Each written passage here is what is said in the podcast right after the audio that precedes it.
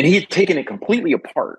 Why I don't know, but he took it completely apart and he couldn't get it back together again. Now this was pre-internet, so there were no YouTube Yeah. videos or anything. You had to He read the literally manual. had like he had like 600 parts, and he's like, "Holy shit!" I, I paid him 50 bucks to carry it out of his garage. I paid him 50 bucks. And so I, I took it back to uh, the farm, and my dad looked at it and he said, What is all this junk? And I'm like, I think there's a motorcycle in here. what is up, everybody? It's Armand back with another episode. Today's guest, we have Carlos Fry. He is the founder of Code Exitos, and he's founded several other companies uh, throughout ecom, logistics, IT services. He's done companies that have been venture backed. He's worked with venture capitalists. He's done so much in the entrepreneurship space and has a ton of great experience that he shares. And we also, this is exciting because this is a first, have a great conversation about motorcycles. That's the hobby he's been doing for his whole life. I myself also ride motorcycles, and it was just so much fun to have someone else to talk about riding. So, with that, I hope you enjoy this episode of the Play Hard podcast. Work hard, play hard. Work hard, play hard. Work hard, play hard. Work hard, play hard. when it's going fast, but uh, it does it does help with I don't know consuming the content quicker. Uh, without further ado, Carlos, what's up? How are you doing today? hey, man, I'm happy to be here. Uh, it's another day in paradise for me, or as most of my friends here, it's, it's the best day of my life. How about you? It's pretty awesome, actually. I've been having a great day so far, and really excited for this conversation. Now, where are you right now? Because I know you have a couple different. You're in a new location. You have a couple different Yeah. spots. Yeah, uh, right now at this very minute, I'm in Ohio, uh, sort of passing through, Hmm. and uh, I live a a semi-nomadic life, which maybe we can get into later. Nice. And the reason it's semi-nomadic is I have places to live, like real places to live, but uh, my wife and I spend a lot of time on the road. So uh, today you caught me while we're passing through the great state Yeah. of Ohio. And we'll get we'll get to the the nomadic part, but real quick, let's talk about your company. You're the founder of Code Exitos and uh, a couple other companies. You've had history in ecom, logistics, and IT services. Uh, you want to touch Yeah. on your background for a little bit? Yeah, well, you know, I'm I'm an older guy, so I'm 58, and I've I've been an entrepreneur my entire life, which is 58 years young. Yeah, but uh, so I've packed a lot of uh, years in there. I've had a number of IT services companies, uh, network engineering, software development. Um, two or three of the companies that we did, three actually were venture capital backed. So uh, I've done the Silicon Valley. Uh, I've done that version of Yeah. entrepreneurship, and I've done some bootstrapped entrepreneurship as well. Uh, Code Exitos is uh, I guess this is what entrepreneurs do. I don't. I don't know any better. Uh, it's my retirement company. Hmm. Uh, so I was. Uh, I was working in Austin, Texas.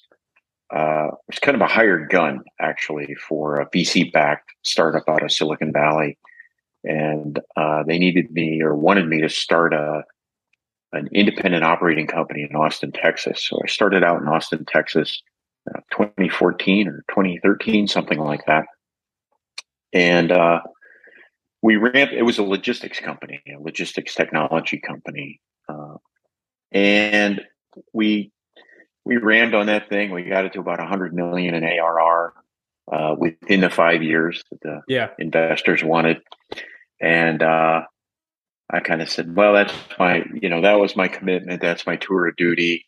Uh, I think it's a good time for me I to go." They said, "Well, we think it's, yeah."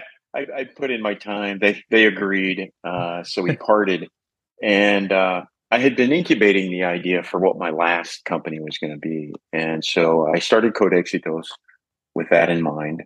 Uh, and we're a product development company. We help entrepreneurs design, build, and launch uh, products, digital products. So uh, a lot of those are software, uh, Yeah. I saw- platforms, are you like IoT, blockchain. Is it like an accelerator or is it how do how does that work? It's a great question. It's a great question. Uh, it has aspects of an accelerator to it.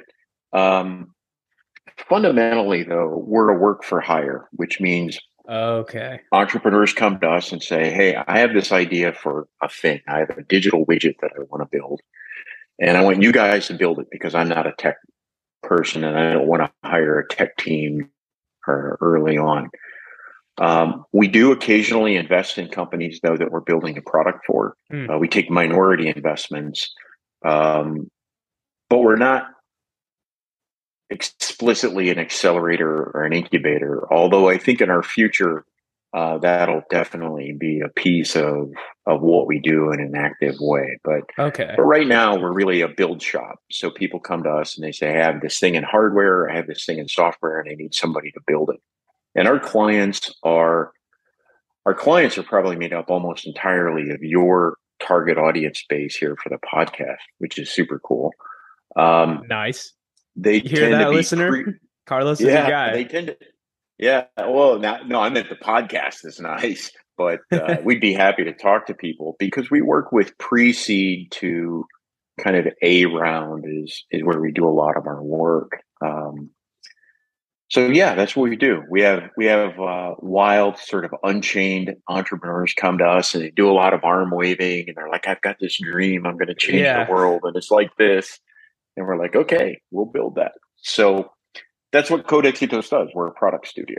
Nice. So rather than the the traditional accelerator where you kind of take these companies under your wing, you actually go in and and build these like what whatever like kind of like acting as a part of their team. Yeah, or sometimes entirely their team, at least from the product side. We have, you know, over the arc of 30 or geez, 35 years of being an entrepreneur, there's a new wave that we're seeing or up- that I've identified, and I call them non-technical entrepreneurs.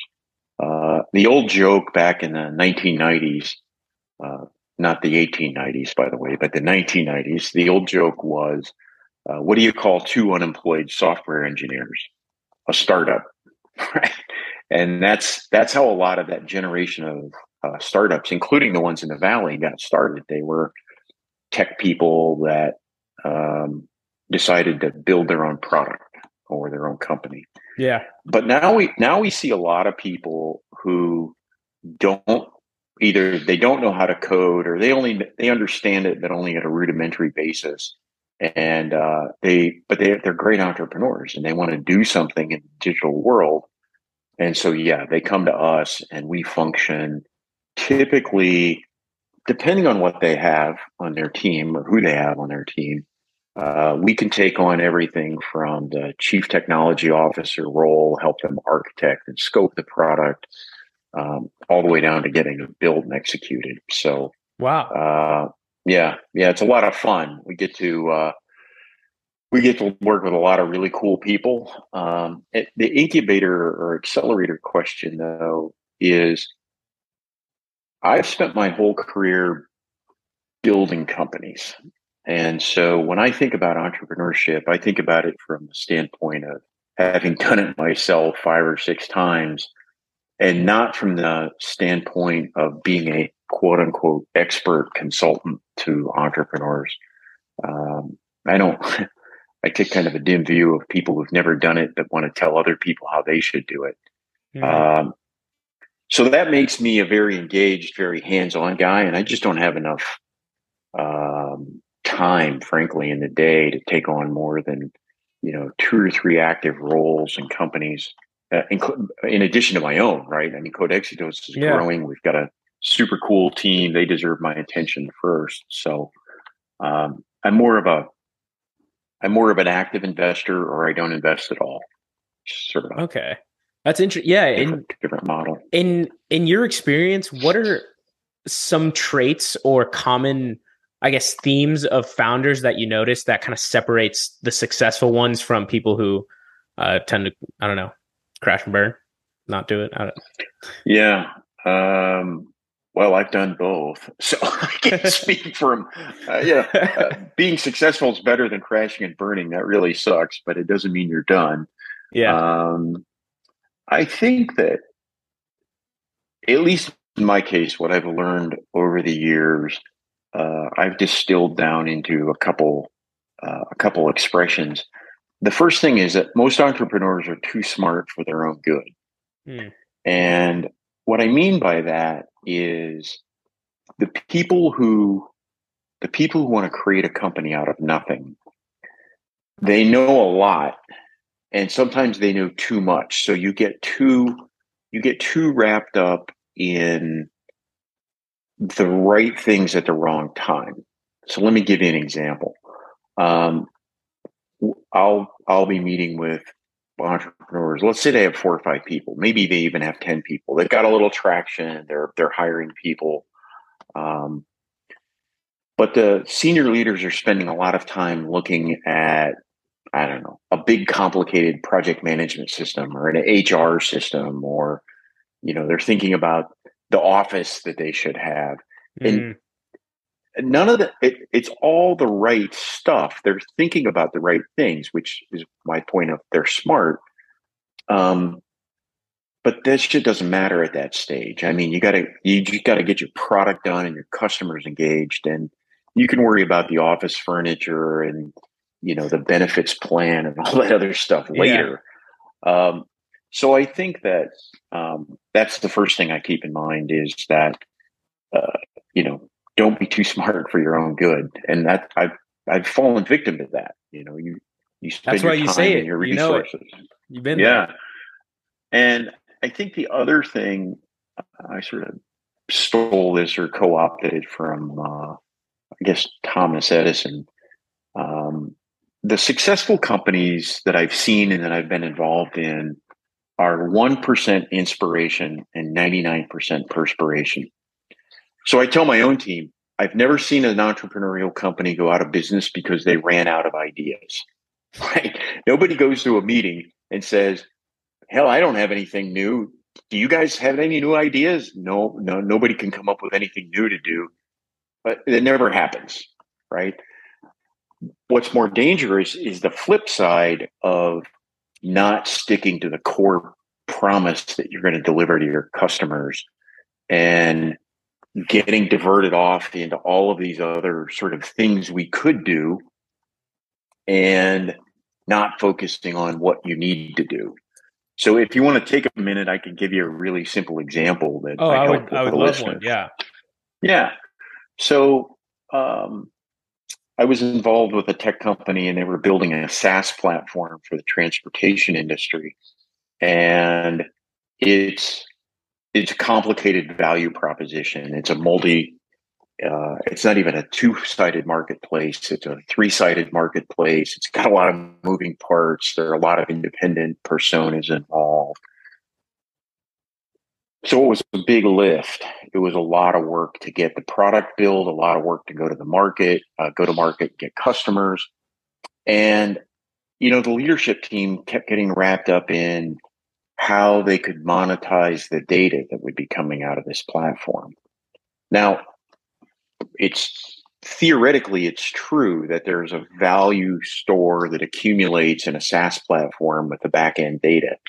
Um, but if you have zero customers, you have zero data, so you have zero value in the data. So it's kind of a chicken and egg thing. Yeah. Only you only you know I've got to have the egg before I have the chicken. So if I, I've got to build a platform and I have to accumulate uh, customers and transaction data before I know that that data is worth anything to anyone.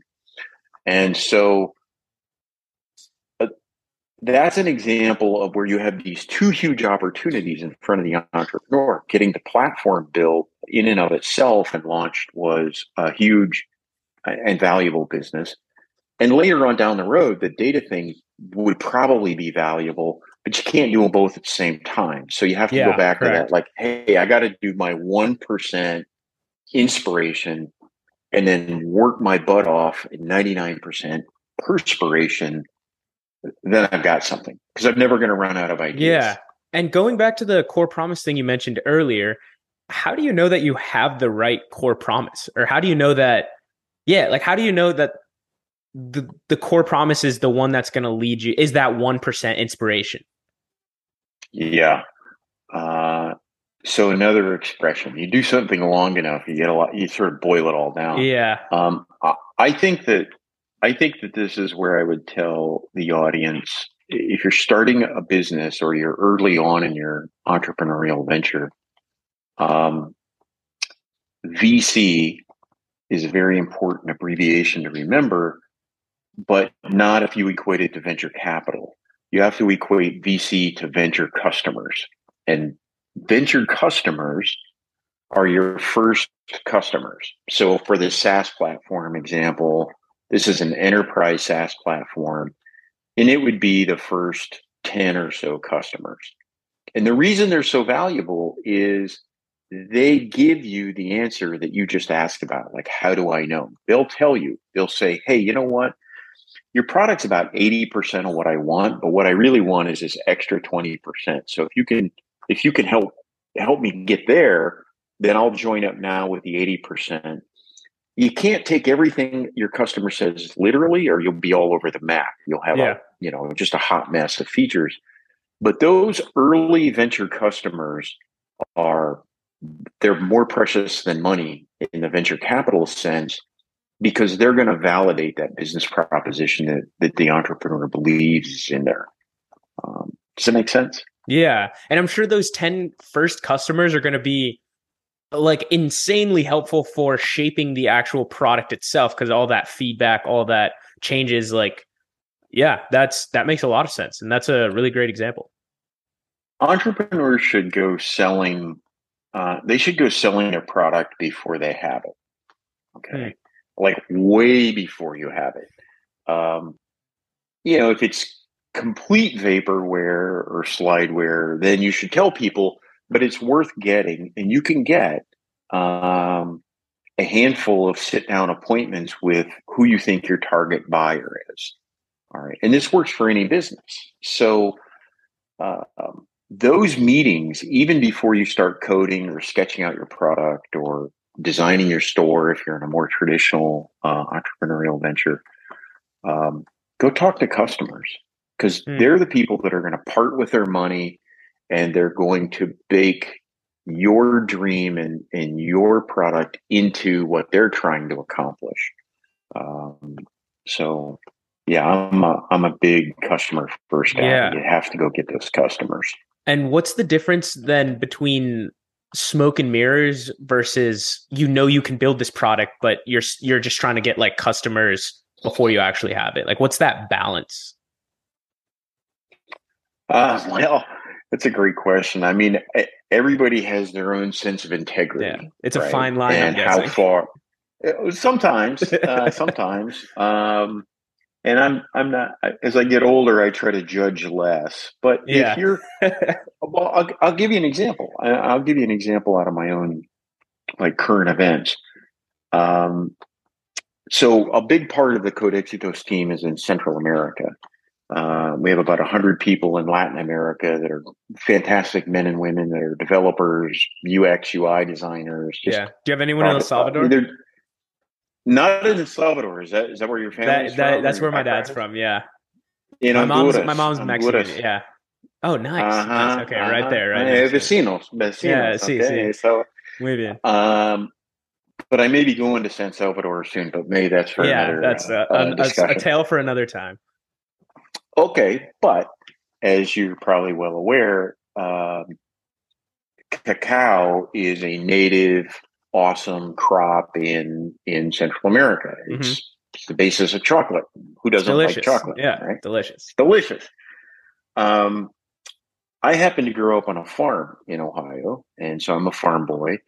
We didn't grow cacao because it snowed all winter long. Uh, but my point is, accelerating this story is I'm my wife and I are starting an import export business to bring single grower produced native traceable cacao to U.S. chocolaters who are willing to pay a fair a fair market value.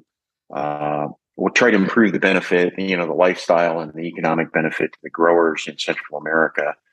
Um, this is not unique. This business, other people have done this business in coffee and cacao and other Yeah. products, Oh, coffee's a big one. but uh, coffee's a big one. But but anyhow, I like it. You know, uh, I've got a bunch of other reasons for it, but we haven't we haven't done a transaction yet.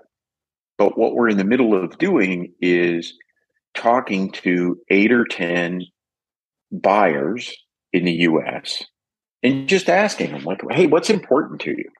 If we said that all of this, all of this traceability and sustainability was available in a blockchain, would you care?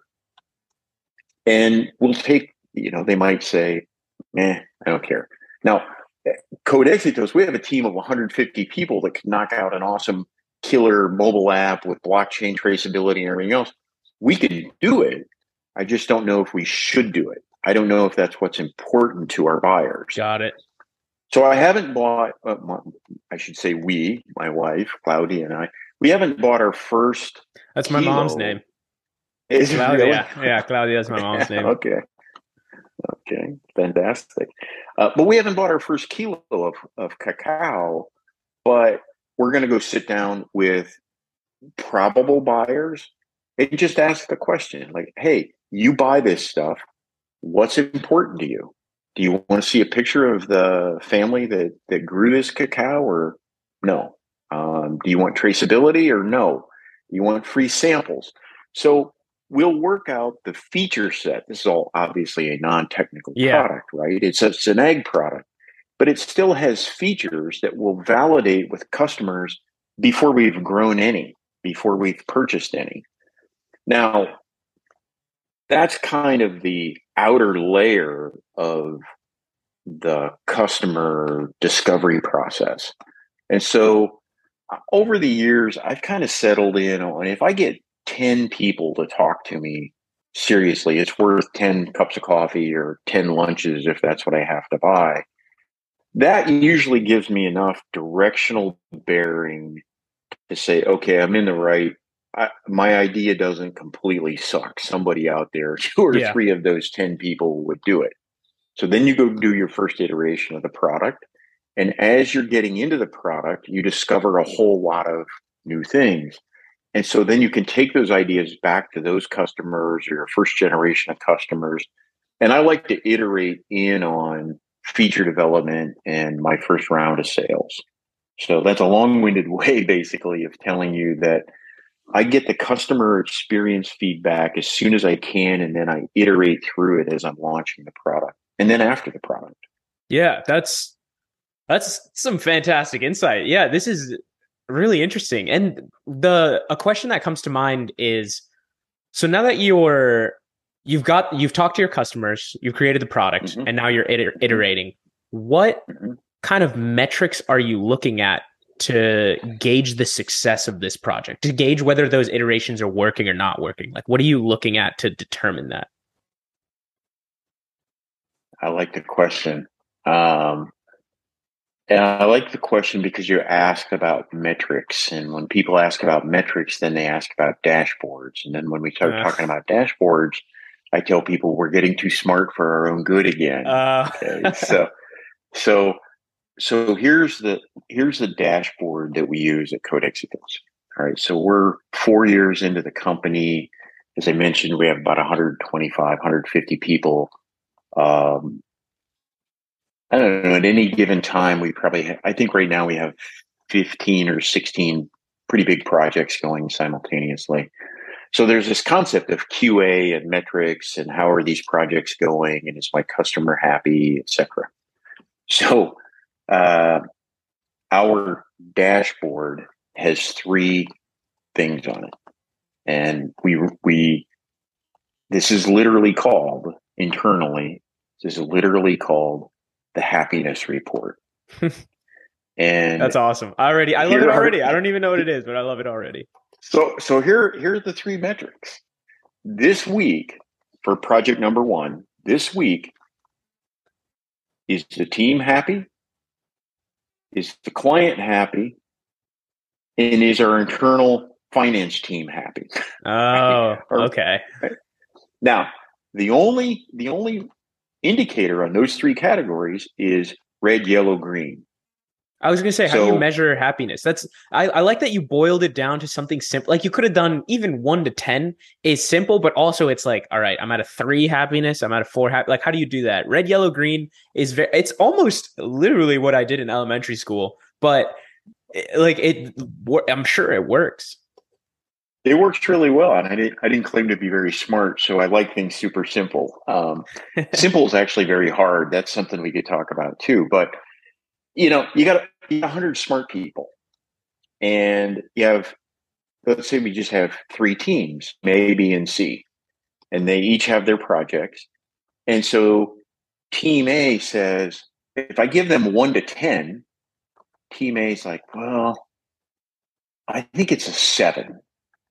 Team B might say, uh, the same situation. They might say independently because they're not talking together. They Yeah. might say, well, this is a five. Okay. And then because we're computer engineers and we're too smart for our own good, and we're entrepreneurs, one of the teams is going to say, I'm going to give this a 5.32. And I'm like, no, dude, it's not a 5.32. So you take all that crap out and you go, look, everybody understands red, yellow, green. Just give go. me your visceral reaction of whether it's red, yellow, green.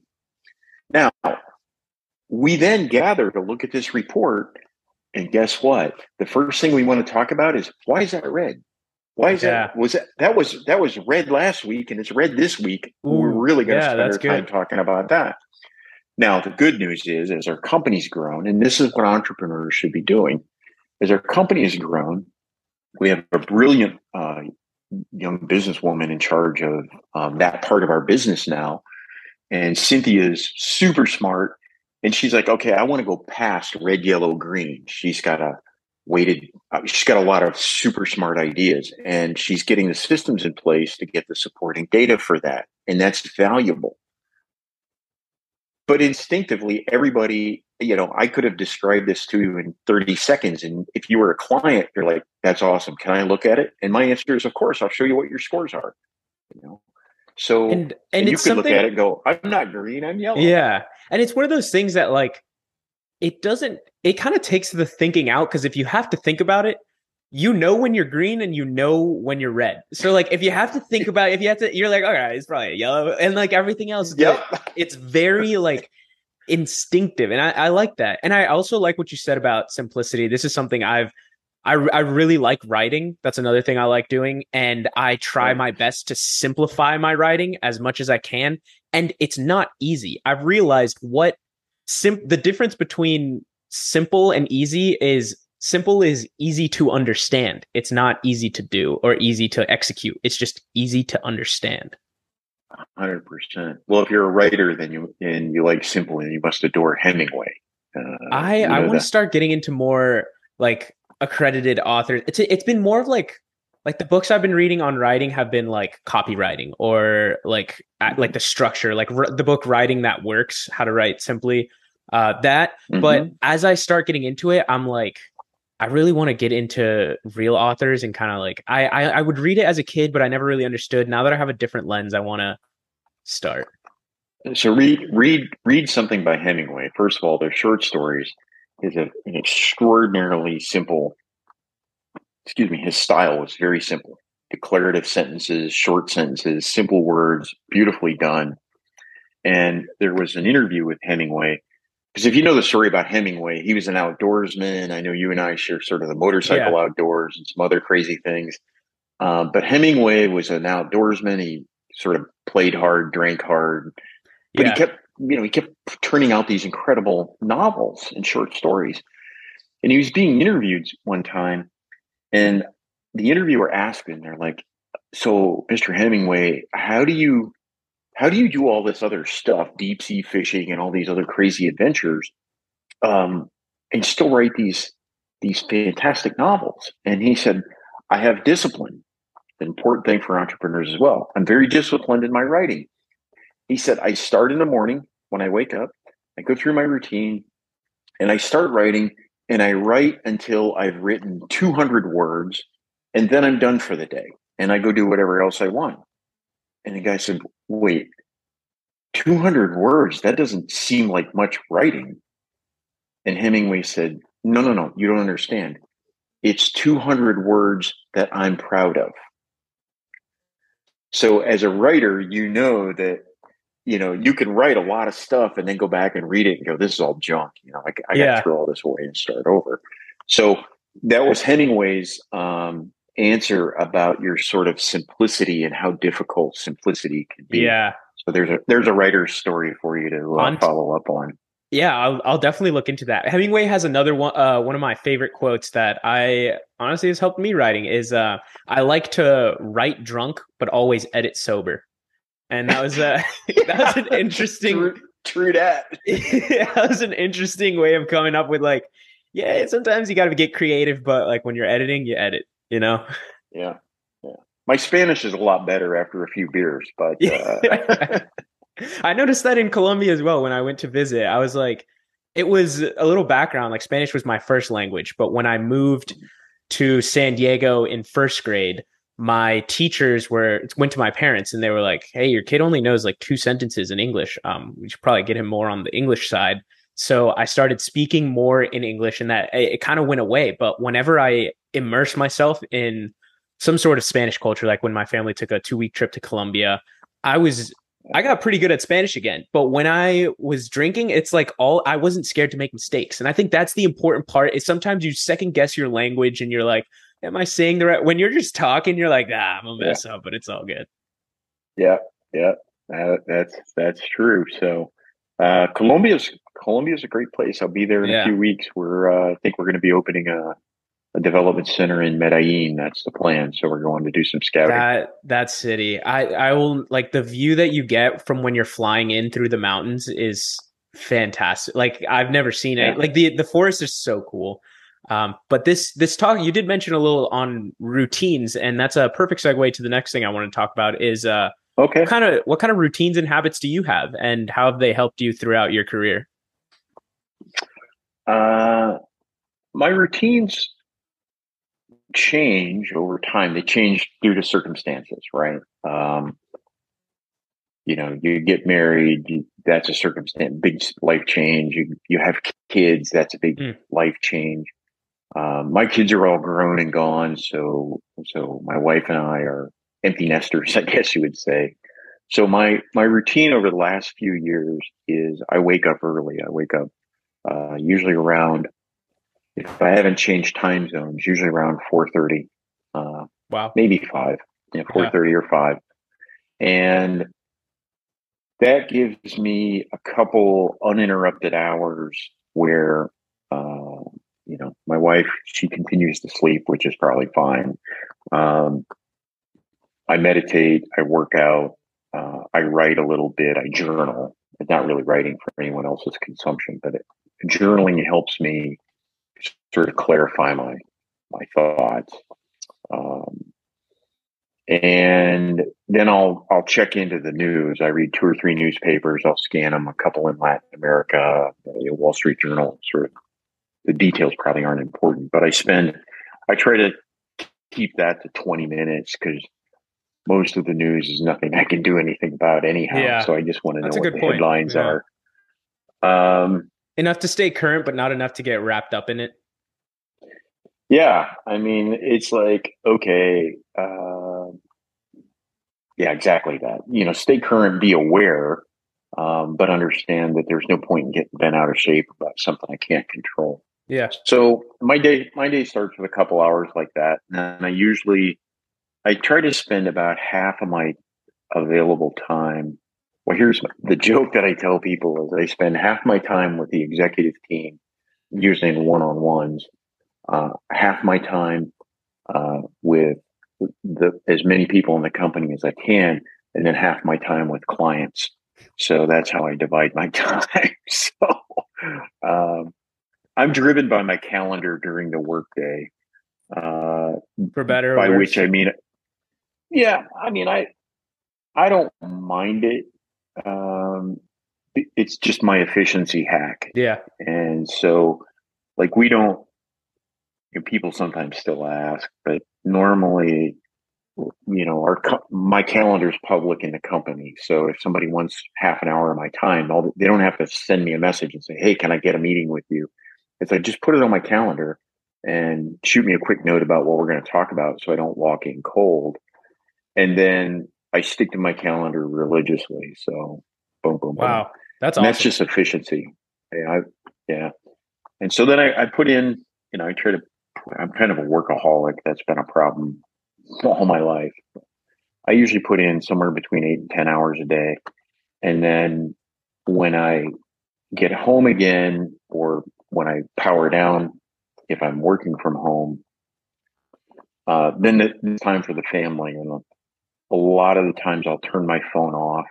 I, I don't like turn it on silent. I just turn it off. Um, we spend time together, you know, dinner or whatever.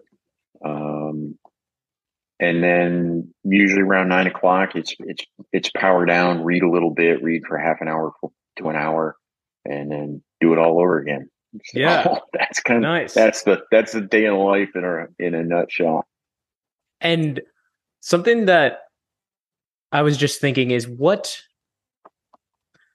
what like what are to someone who wants to be an entrepreneur but hasn't quite taken that leap yet what are some of the things that you would like them to know or like some of the stressful parts some of the some of the stuff that people don't talk about that come up on a day-to-day basis? Um and what what made me think of that is that's a, a very awesome thing that you have office hours and you're just open to speaking with everybody. It's something most leaders if not all should be doing but most of them don't. So what what are some things that people don't tell you early on? Uh, I I tell everybody who I talk to that wants to be an entrepreneur is you have to do it because you love it. So we've I've seen a couple of these waves in in the venture capital world where you know money's easy I, it seems strange. We're not in that phase right now. It sort of ended, but you know, two years ago, getting money was pretty easy. Um, not not like anybody was getting it, but if you're doing it for the money, you're doing it for the wrong reasons. Yeah. You have to be driven with passion and purpose. And so I always tell entrepreneurs, I'm like, look, if all you do is make an average living and you do this the rest of your life, are you going to be happy?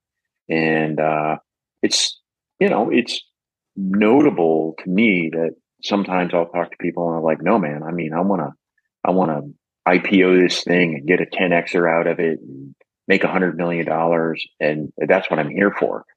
And I'm like, yeah, that's going to be hard to sustain because it's just not, it's just not the right reason. If somebody's, I remember this, I was looking at business plans. This has been 20 years ago, maybe longer. I'm thinking about it. Um, my some of my former partners and I had a venture, small little seed capital, venture capital company. And so we'd get people in our office all day long. People would sit down with me and they'd pitch their business plan. And I found that one of my questions was that was really insightful was I would ask everyone, they didn't all know that I asked this, but what are you going to do if no one gives you any money? You know, you're in here, you're telling me you're raising a million dollars or five million dollars or whatever they were raising and I would ask, what are you going to do if you get nothing? And it was a great litmus test. There were some people that are like, well, you know, then I'm not going to do this. And I knew they weren't committed to it. They weren't entrepreneurs of the stripe that I am. And I remember this one guy, and he was already deep into this business. And, uh, you know, he's having a rough time of it. I lost track of him. I don't know if he, you know, how successful he was in the end. But when I asked him that question, he looked at me, never missed a beat, and he said, I'll take every credit card I can get. I'll take every dollar I have in the bank and I'm going to spend it on this thing because it's the right thing to do and I'm totally committed to it. I'm like, rock on, man, that's awesome. So I'm not saying you have to be reckless, but you have to have that level of passion before you start because you're going to get smacked on the nose a whole bunch. And if you're in it for a superficial reason, uh, it ain't going to work. It's not going to be fun. Yeah.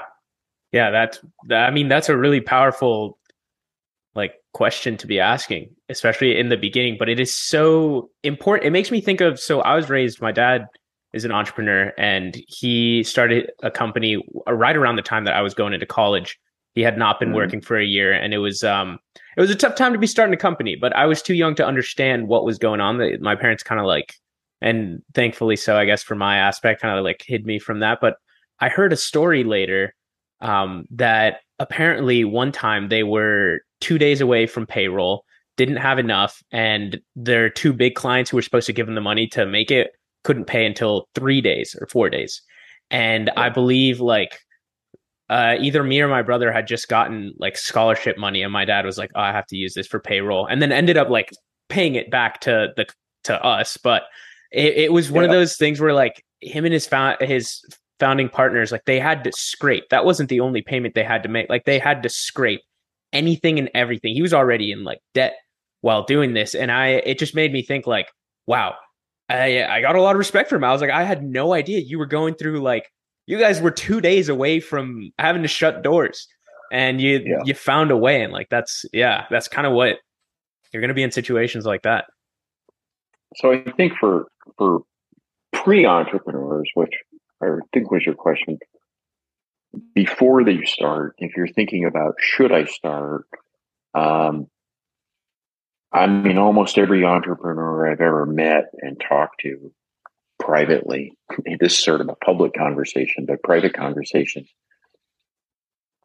everyone can relate. Everyone has a similar story where it's like it just pushed your boundaries you know, pushed your stress meter, it pushed your fun meter into the zero range. You, know, it, it stressed you out. It stressed out your family. I'm sure your mom was incredibly stressed during that time as well. Um, so if you haven't started your company and you're thinking about it, that's why you have to have the passion level because you're going to hit those times. I mean, it's a shame that they happen. Very, very few people just have a cakewalk of it. So, um, if you're not ready to deal with that kind of stuff in exchange for all of the great, awesome things that happen uh, when you have your own, when you have, you're an entrepreneur, you chart your own course, uh, then don't start down that path because yeah you're gonna you're gonna step on a rake in the dark sometime, yeah. And uh, it sucks. one thing a founder really put into perspective for me is like the level of stress is different because nor- when you're working your nine to five like you're supporting your family but when you're a founder you're supporting all of your employees founders or all of your employees families and sometimes not yours because you have to make sure they eat first and then you're you're kind of putting yourself back in there. Um, and I, that was like a really powerful perspective shift where i was like oh yeah you really are responsible for a lot of different families to feed Yeah, and there's there's an add-on. I was thinking about something that doesn't get talked about as part of your question. Um, there's not a lot of gratitude that comes your way as a founder uh, because you eat last. You know the uh, and and I had a really painful experience early on. I was really young. I had a company where uh, similar to what you were talking about. We were we were just getting by hand to, hand to mouth. We weren't making any traction. I sat down with my team. I said, "Hey, here are ten things. We have to get these ten things done in the next sixty days, or I'm going to have to make a tough decision." And at the end of sixty days, um, you know, we had six or seven of them checked off, and the other, you know, probably a couple were vague. you could have rationalized them, but but the, the truth was that a dog wasn't going to hunt. yeah And so I called the team together and I said, we got to shut this thing down. I mean, it's gut wrenching. I had everything in it, uh, everything in it. And uh, I paid all the bills and I, you know, I made the last payroll and I had been doing without for a long time. And I literally turned the lights off and locked the door myself in that business. And um, it, it hurt. I mean, I was wiped out. I was wiped out. But everybody, all my, I thought, man, all my employees got paid and not one of them said thanks, and not one of them called to follow up. Um, it wasn't that they hated me or anything, but they're and they were they were legitimately sad that the business didn't work, and they uh, they tried very hard. But when I was young, I remember thinking, "Wow, what what a bunch of ungrateful SOBs." But then I, I came to realize that they weren't because, as you just said, their part of the bargain was to be an employee and they had their families to take care of. Their obligation to me was to do their work, and my obligation to them was to pay them. The obligation I had as a as a founder and an entrepreneur was vastly different than what their obligations were. And so why you know who gets who has a job and draws a paycheck and then calls their boss up and says, "Hey, it's the 15th and I got paid today. I just want to say thanks." You don't do that.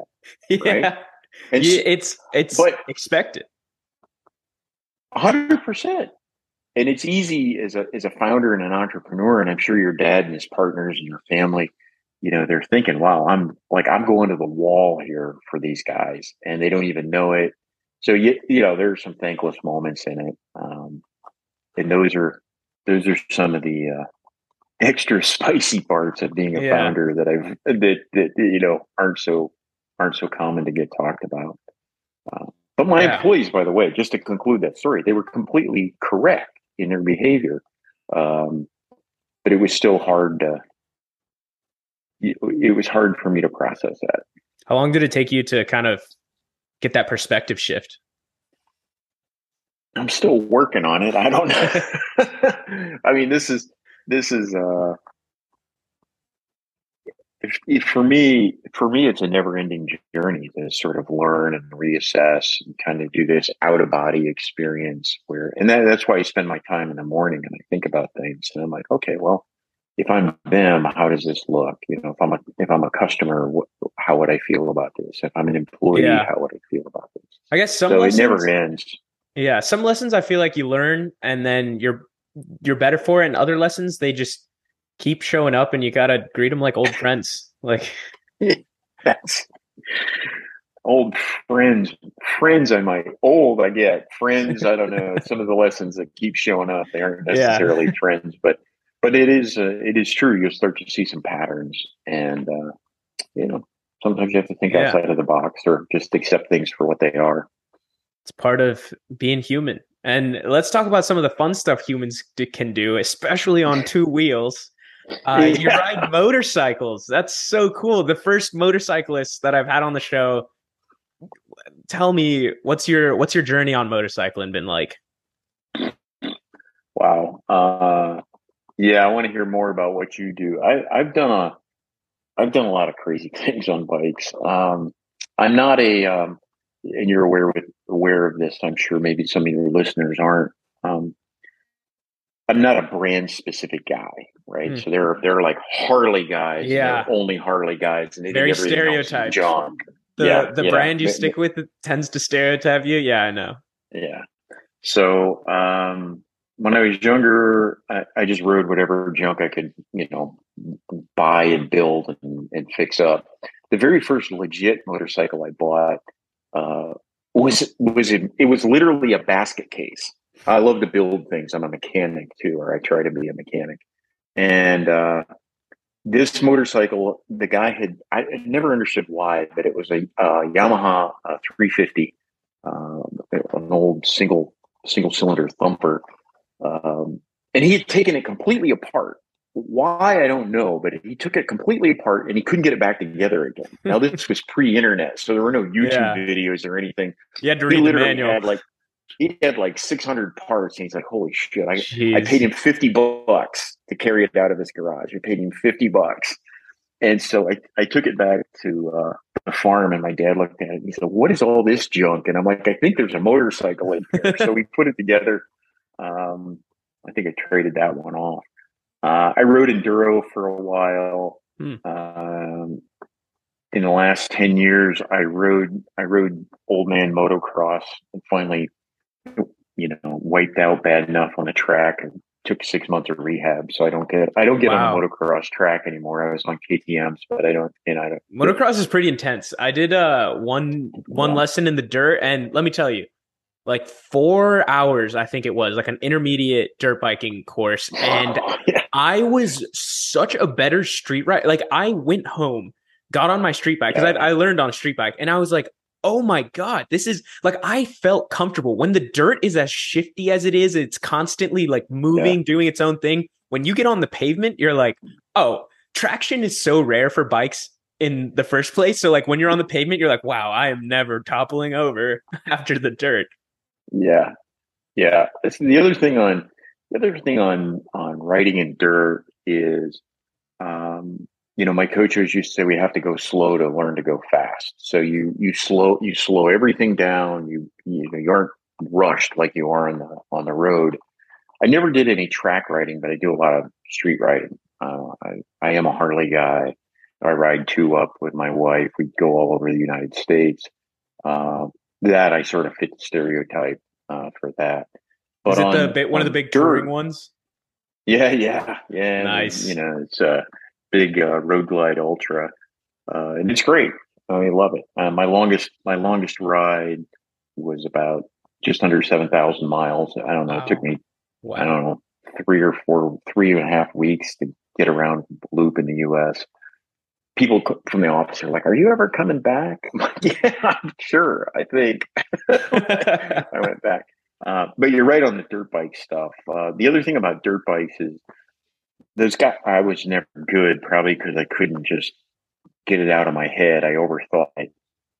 Um, but the guys that are good, man, they they just pin it. They don't even think about it. That dirt's all rutted and gnarly, and they're like, "F it, man!" And they hit, they dump the clutch and pin the throttle and Yeah. just go. And you know, I, I look like an old lady trying to pick my lane through there and everything else. And these guys are smoking me. You know, I'm just eating dirt.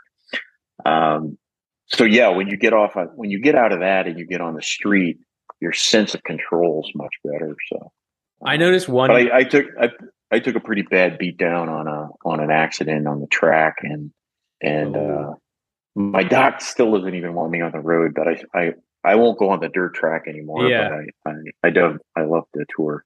That's yeah. I'd ha- I'll have to bleep that part out for whenever my mom listens to it, so she doesn't uh, get too worried.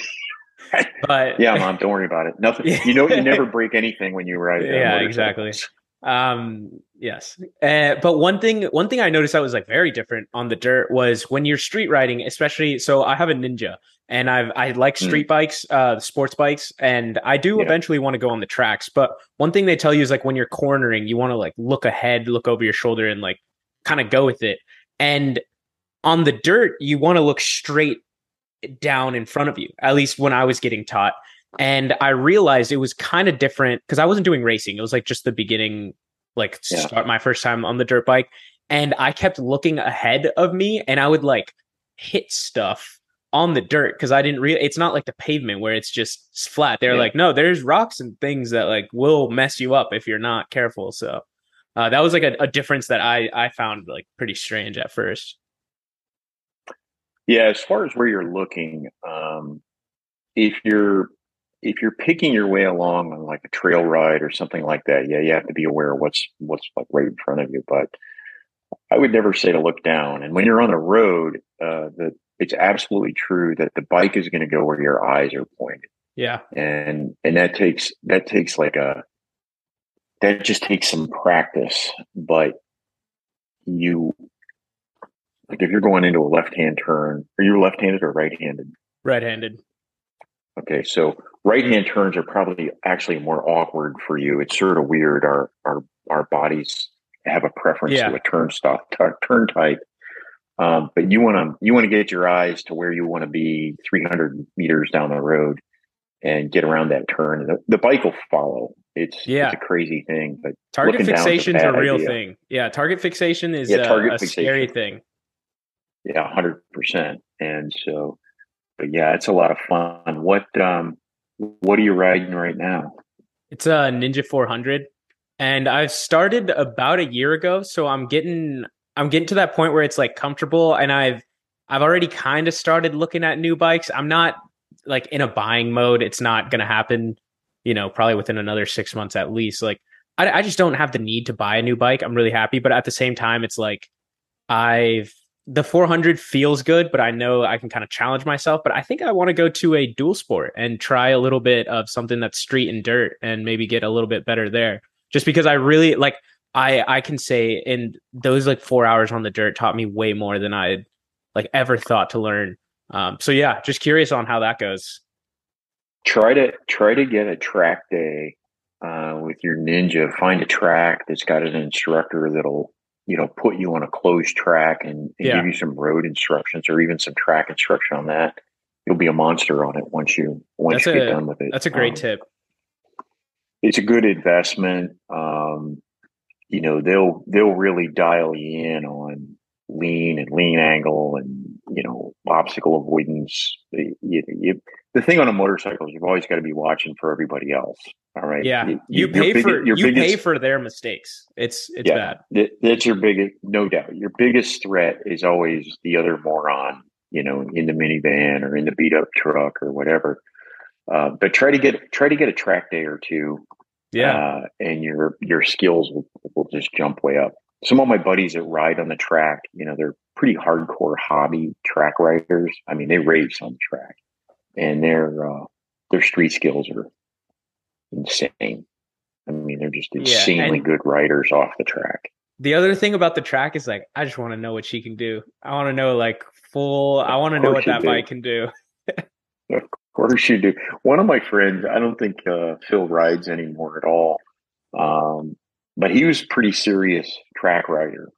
And the more he rode on the track and had track weekends and that kind of stuff, the more the more serious he got. And I think he was running 600 cc bikes. I think he, uh, I think he ran Hondas. Um, but he spent so much time on the track that he quit riding on the street. And, Huh. and I said, wait, you don't ride on the street? And he's like, are you kidding? The street's full of idiots. He goes, well, at least on the track, I'm racing with other Yeah. guys that I know what they're doing. He goes, it's predictable. The street, too too crazy. And then it's like Well, the I adjustments you have to make on your bike. Like if he's constantly going, you have to like tape everything up, make sure the like change the tires and everything. But yeah, that, that's so true. That's um another guest I had who's actually the founder of the company I work for now. He his hobby is he's a race car driver. And he said, I trust those drivers way more than I'll ever trust someone on the freeway. Cause at least I know they're not on their phone. And like they've been trained. They know how to turn. Yeah, I mean, watch watch an F one race. At, at watch the F one race this weekend. I mean, these guys are going around a turn at 125 miles an hour, Insane. and they're literally wheel to wheel, and they're not freaking out about it. I mean, they're fighting for position because they know the other guys as good as they are. You know, I think that the it's interesting that you're the guy you just mentioned is a racer.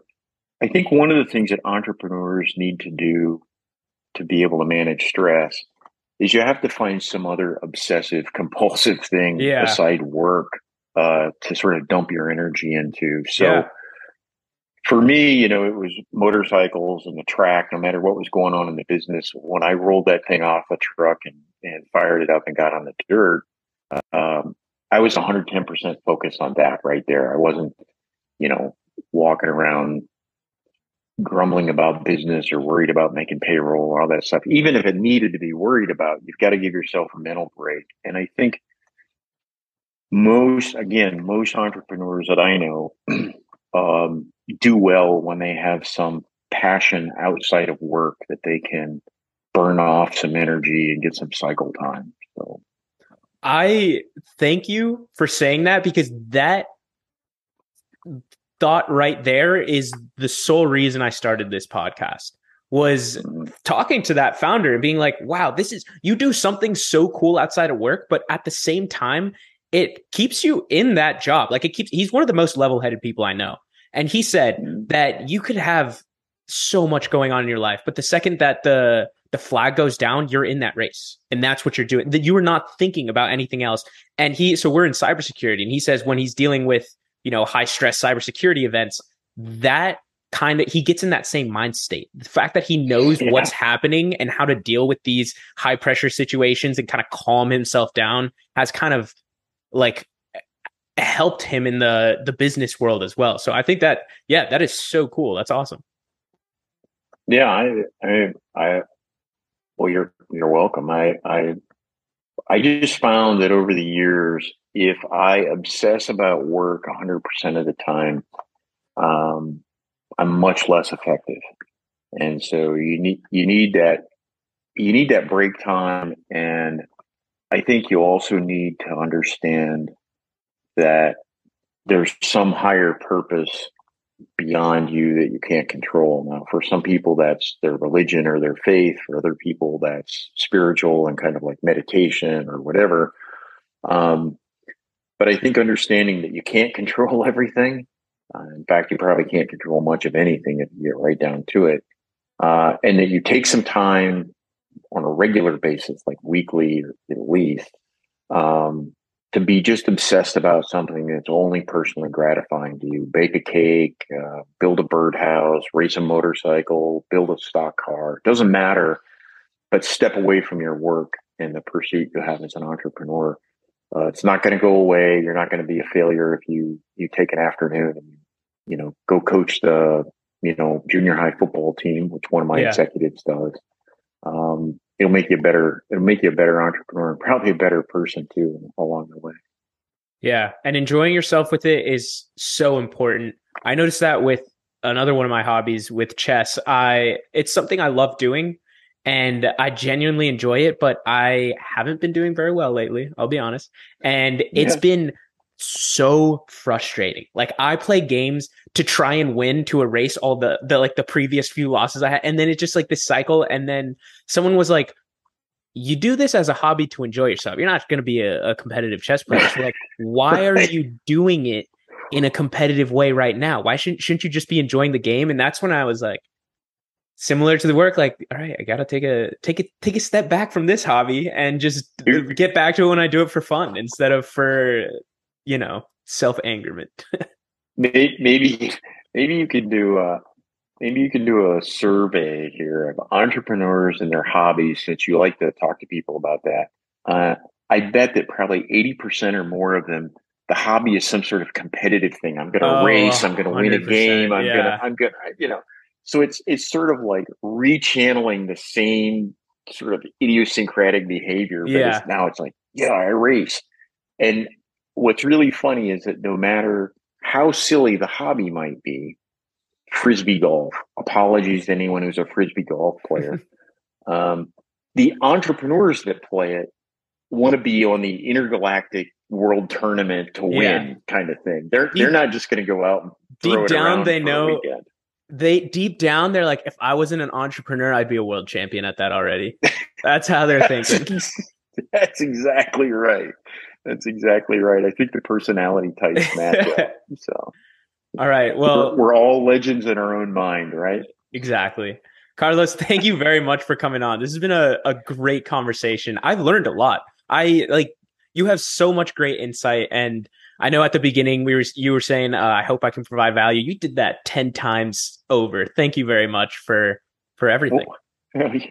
You're welcome. I enjoyed it. It was uh it was a fun interview. You you have great questions, and uh, if you or anyone else has questions, I'm happy to follow up on them. So uh, Sounds you good. know, let me know how it goes. Okay. Yeah, I appreciate it. And now I just have like a, a quick a few quick questions. We can we can plug your stuff, tell people where to find you and be on our way. Yeah. So, first of all, what kind of music do you listen to? Uh, wow, I listen to just about everything. It's easier to say the things that I don't. I I never quite got into hip hop. I don't get it, and uh, uh, reggaeton. You know, I just All the time in thing. It Central seems- America, it's still not. Uh, yeah, but it seems pretty repetitive beats. to me. Yeah. It seems pretty repetitive to me.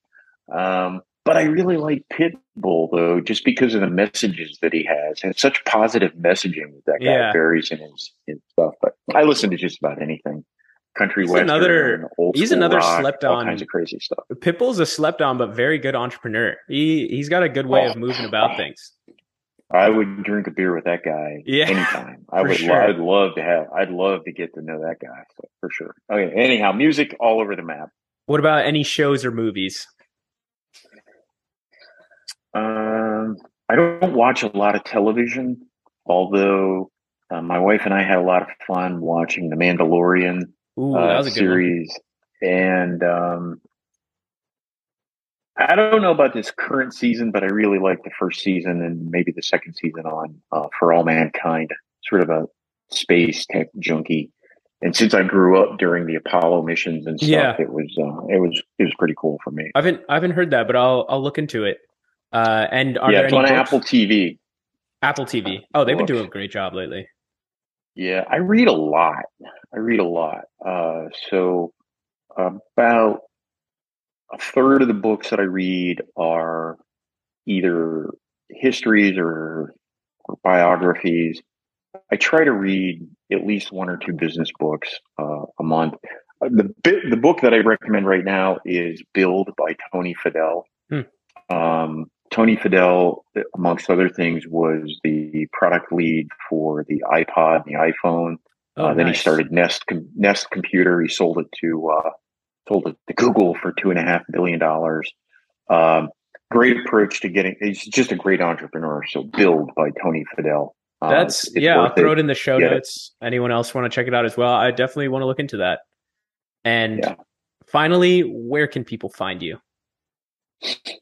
Um, well, my email is carlos at codexitos.com. Put it in the show notes. That's fine.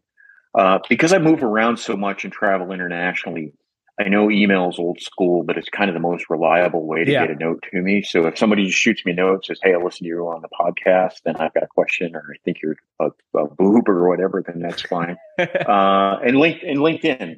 Uh, the only thing I'd say is if you send me a connection request on LinkedIn, again, kind of reference the show so that I know that you're coming at me and you're not trying to sell me a car lease or, you Okay. know, uh, a, hundred valuable outsourced sales lead or something like that. Uh, LinkedIn, my LinkedIn gets kind of junk, kind of gets junked up with, uh, you know, stuff that people should have thought through a little better before they sent it out. But, but if you put a, a connection note in there and say, Hey, I want to connect, uh, I'll do it. I mean, I love to meet people and love to hear their story. Everyone's interesting.